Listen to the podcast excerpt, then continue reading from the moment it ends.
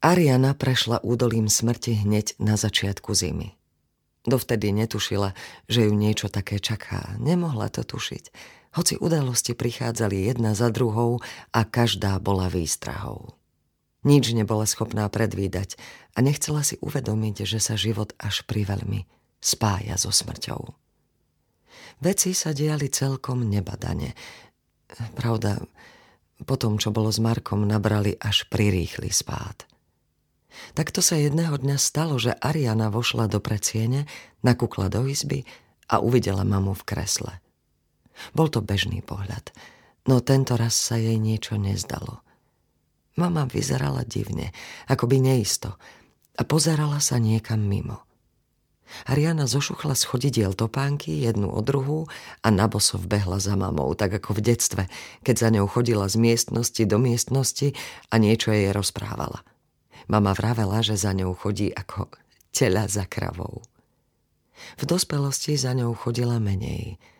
Mama bola kritická a Ariana, ktorá mala už dosť rokov, to neznášala. Mami, mami, čo je? Mama k nej obrátila hlavu. Mami, pozerala mame zblízka do očí. Ponorila pohľad až na dno sivých, zakalených dúhoviek, s vyblednutými zranicami. To som ja, Ariana.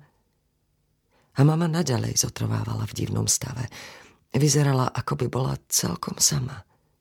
Vypadli jej aj slová a bez nich odišla do nemej samoty. Chvíľkový výpadok mysle však čoskoro skončil a reč začala naskakovať. Mama sa vrátila. Arianka, si hladná? Chcela by som... Začala mama. Čo by si chcela? Chcela by som... Chcem...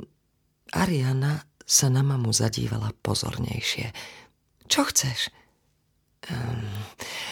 Ten rožok, ako sa volá, taký bodkovaný, to slovo Spisovateľ... Spisovateľ? Ariane v hlave preblesklo rýchle spojenie. Pozdvihla zrak k domácej knižnici. Na druhej polici odhora medzi množstvom knižiek, kúpených zväčša vďaka otcovej čitateľskej záľube ešte v 60. rokoch minulého storočia, hneď zbadala titul s otáznikom. Požičiate nám manžela? Graham Green. Pozrela na mamu. Myslíš, Graham? Mama s uľahčením vykríkla. Graham! Potom povedala, prines mi z komory jeden Grahamový rožok. Ariana priniesla rožok a mama, spokojná, že objavila slovo, začala rožok žuvať s oživeným výrazom tváre, premieľajúc sústa bezzubými ďasnami, lebo doma odmietala nosiť zubnú protézu. No Ariana, ktorej sa to vôbec nepáčilo, ju nenapomenula, že má protézu nosiť stále, a nie len z estetických, ale hlavne zo zdravotných dôvodov. V tej chvíli myslela len a len na Grahama Greena.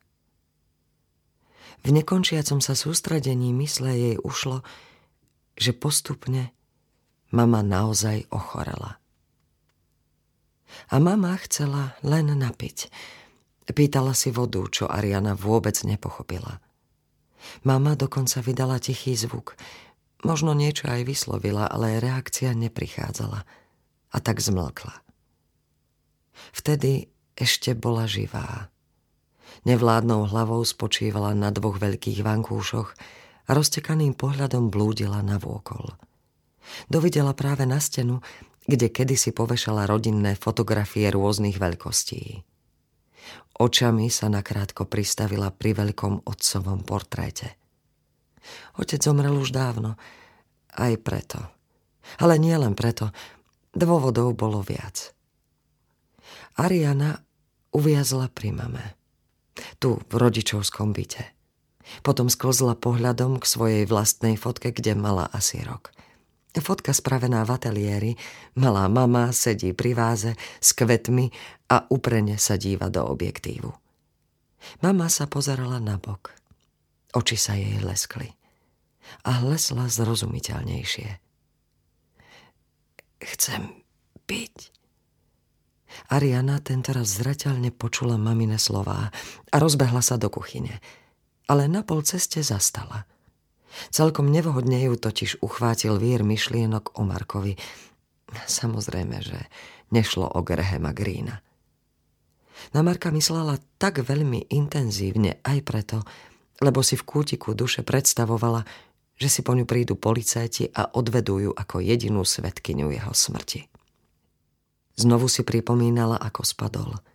Aj to, ako všetko skomplikovala, keď ušla z miesta činu na miesto toho, aby utekala k telefónu a zavolala na príslušné miesta. Ale to bola nešťastná náhoda. Nemohla ho zachrániť. Nech sa deje čokoľvek. Všetko bude zapierať. Nič nevie, nič si nepamätá. No zožierali ju pocity viny a hlodalo svedomie. Neochraňovala ho ako mala. Sama sa obrala o právo smútiť za jeho láskou. A mama tichým hlasom zavolala tretíkrát. Ariana. Konečne sa spametala. Ah, mama. Rozbehla sa do kuchyne. Tu sa ozvalo zvonenie. To budú oni. Policajti. Ariana zmenila smer. Na miesto do kuchyne prešla po špičkách ku vchodovým dverám. No keď pozrela cez kukátko, nevidela nikoho. V strachu sa otočila a s očami vyvrátenými nahor nechala myšlienky kmitať hlavou. Potom zaškúlila na bok a v jej zornom poli sa objavila driemajúca mama. Až vtedy si uvedomila, aká je biela. Mala bielu tvár s nezvyčajne vystupujúcim nosom a na sebe biely paplón, pod ktorým sa rysovali obrysy nehybnej postavy. Mama otvorila oči a pohla perami. Ariana si spomenula, že chce piť. Rýchlo priniesla z kuchyne pohár vody, no keď jeho prikladala k ústam, mama odmietavo mykla hlavou. A zase pohla perami. Čo chceš? Spýtala sa Ariana. Zomieram, zašepkala mama. No ani vtedy nedokázala Ariana mame porozumieť. Čo mi to tu hovoríš? Veď žiješ, nemôžeš len tak zomrieť. Nemáš ani také bolesti. Mám. Slabo, no rozhodne povedala mama. Potom sa na Arianu nezúčastnene pozrela a z posledných síl tu ho zažmúrila oči. Podobná dievčatku, čo si myslí, že ju cez zavreté oči nikto neuvidí. A dodýchala. Bol útorok 15. decembra. Ariana prechádzala údolím smrti.